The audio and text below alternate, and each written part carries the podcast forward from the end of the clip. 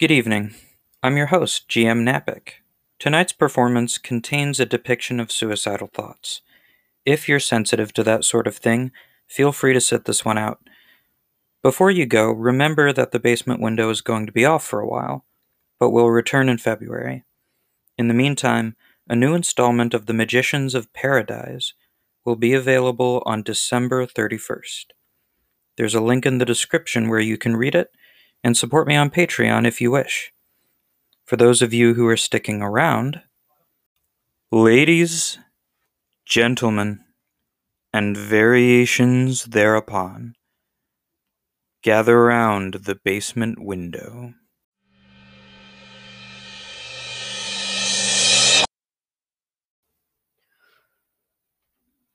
In the year 3450, it was very difficult to acquire a jetpack license. Andrew spent weeks taking the classes, waiting in places like the DMV and jetpack school parking lots, all to walk to the dealership like some kind of leg having jerk. The boy who sold him his first and probably last jetpack was polite and helpful. He made absolutely no fuss when Andrew asked to be shown the high altitude models.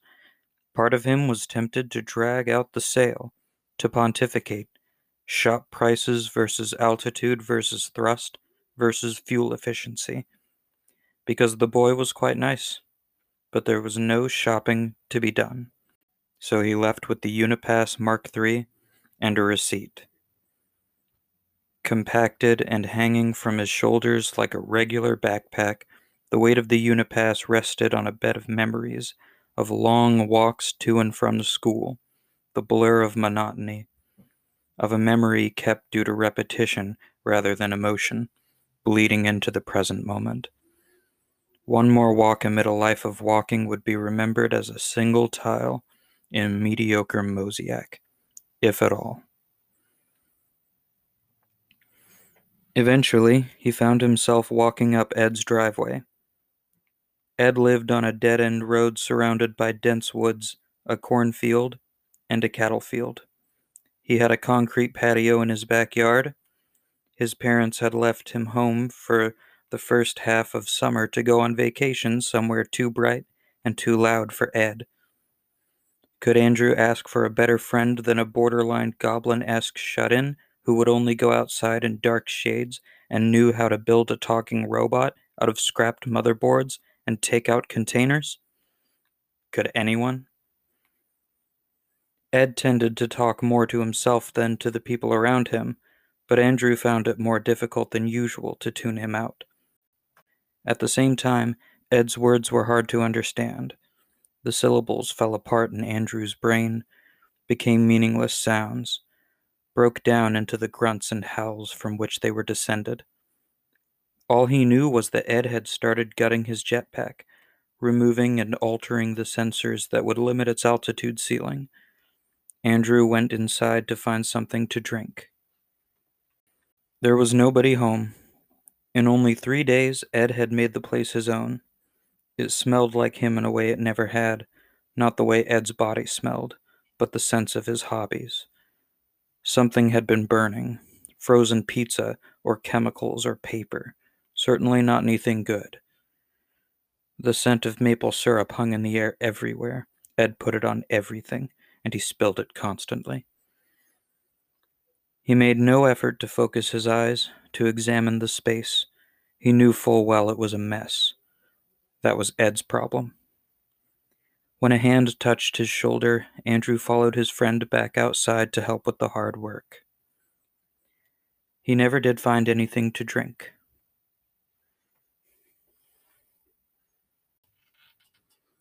In two weeks, Ed had fully disassembled and reverse engineered the jetpack and built the rocket from what he learned, pulling parts from his father's next generation flying car and a few from the previous generation not flying truck that had been filling up with overgrowth for the last decade. Andrew spent some of the time sleeping, Ed stayed awake. The morning of launch day was sunny but brisk. The grass around the concrete patio had been cleared away to avoid fire. Ed walked as gracefully as a drunk goose toward him, with a clipboard in one hand, the other twisting rhythmically at his side. Rocket's done, he said. I quadruple checked every inch of this thing, ran the numbers on it twice, had two friends do the same. Your suit's ready to go, oxygen's ready, things fueled up, but I've never built a rocket before, and we're not going to get away with launching a jerry rig spacecraft out of my backyard more than once. So, no test flights. Andrew nodded solemnly. I've thought this through. I'm ready. Ed pulled a pen out of his hair and scribbled something on his clipboard. I know, I know, this is what you want, and I'm glad I got to build this crazy thing. If we had more time, I could make something a little less uh, crapshooty. You wouldn't be able to test fly that either. Are we suiting up or what? Ed took a deep breath, shook his shoulders out, and nodded. Andrew took a step toward the rocket. The suit was stuffy, sweaty, unventilated. The visor went down, the hatch closed, the ship was dark for a moment, then lit up suddenly as several strings of Christmas lights came on, the only light source Ed had lying around. His voice came loud and clear through the small device jammed in Andrew's ear. You have manual control of your air supply. There's enough oxygen in the tank for an hour, but you should only need a fraction of that. I'm in control of everything else. Your suit will adjust pressurization according to altitude. I'll get you into orbit from my laptop and turn your lights green. You should be able to open the hatch up there and be fine as long as your oxygen is hooked up right, and I made sure it was. You'll orbit east until your timer runs out, land in the Atlantic Ocean, where the tracking dot will ping your location, and I will engage the authorities to come and get you. Ready? Andrew reveled for a moment in the muffled roar of the main engine, its might lost through his insulated spacesuit. I cannot possibly be ready, he said, but let's do this anyway. All right, all right. Launch in T minus 10. Adrenaline streamed into Andrew's blood. This must be what Spider Man felt like before jumping off a building for the first time. Ironic. 9. Everything was vibrating. The pale white Christmas lights shook slightly with the engine, casting the small space in static. 8. His breath came in too rapidly. He tried to slow it down to no avail. 7. He remembered Ed's instructions, flipped a switch on the narrow control pad, and was supplied automatically with breathable air. He took it in freely. 6. He knew it was his nerves enhancing the engine's roar, but had never had luck convincing his brain it was being silly. 5. Andrew's fingers clutched the makeshift safety rails of their own accord, turning white at the knuckles as the third and fourth engines primed. 4. Rumbling as of the growl of a great beast became Andrew's whole world as he closed his eyes. His brain squirmed restlessly within his skull. Three, two, one. It was noise, noise, noise. A waterfall crashing against jagged stone. A car after car after car piling up against each other at Mach 10. Dragged out, continuous, awesome, and terrible. The rocket tore through the atmosphere with the grace of a rattle shaken by an angry god. The bright Christmas lights zipped around, threatening to fly off their strings like a hailstorm at any moment. The cockpit was visually ablaze even as the air went cold. Andrew was pushed by the acceleration back into his seat. It was as though reality itself had come to its wits' end. It was motion, light, the thrill and horror of sitting in the lap of a firestorm, of riding a phoenix to heaven. It was noise, noise, noise, Noise.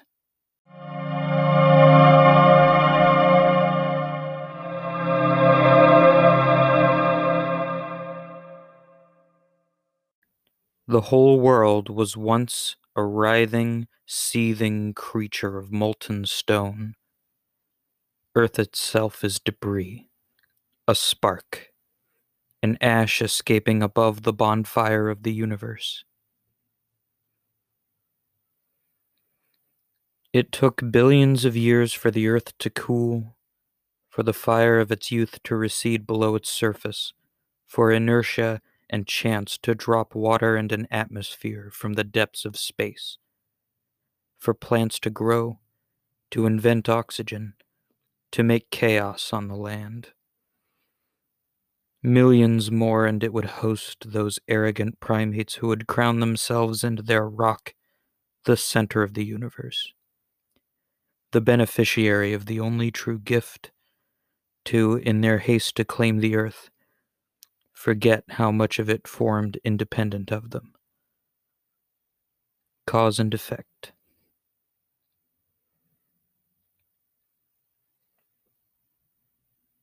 They build their quaint, brief empire on the calm surface of the primeval. They have forgotten who they are the first givers. Andrew's hand shook, slipped off the hatch several times as he struggled to get it open. Grave danger and wonder danced just out of reach. The gate to the last primordial space, bathed in goofy green. The hatch opened slowly, silently, upon the little blue marble. He allowed himself to drift into the ethereum with none of the pretense of safety. The moon, the stars, the sun, the cosmos were small details, a stage upon which stood the sea, the Amazon, the Arctic, the White House, the Red Square. It was everything contrasted against the beyond. He supposed to himself, with a small laugh, that he could claim to see his house from here. His house, his town, his whole planet. But could he? Could he see his school, the community college his parents went to, to which they had forced him to apply? Could he distinguish between his nowhere town and everywhere? There were no streets, no borders, no easy separation between the empire of man and the wild the astonishing wild. Where was the line even between the land and the ocean, between earth and space? With tears floating casually away from his face, with his fingers gripping his helmet, just hovering over the small, complex safety latch that maintained the barrier between his breath and the crushing void, Andrew searched for his home. He tried desperately to gaze into the eyes of the cruel world, to make it blink, and found no face at all. Just the world, just life, in every form he knew of, and many, many ways he did not. The scratchy, staticky voice coming through his headset as Ed made contact almost went unnoticed in his trance. Andrew, buddy, how's it up there? There was no pain on the face of the earth. The poetic death he had come for was a waste if it meant never seeing this again and never sharing it. No human in their arrogance deserved to see this. Maybe that's why we should. His hands fell slowly away from his helmet. Yeah, it's gorgeous up here. And when I get home, we're going to work on getting you up here too.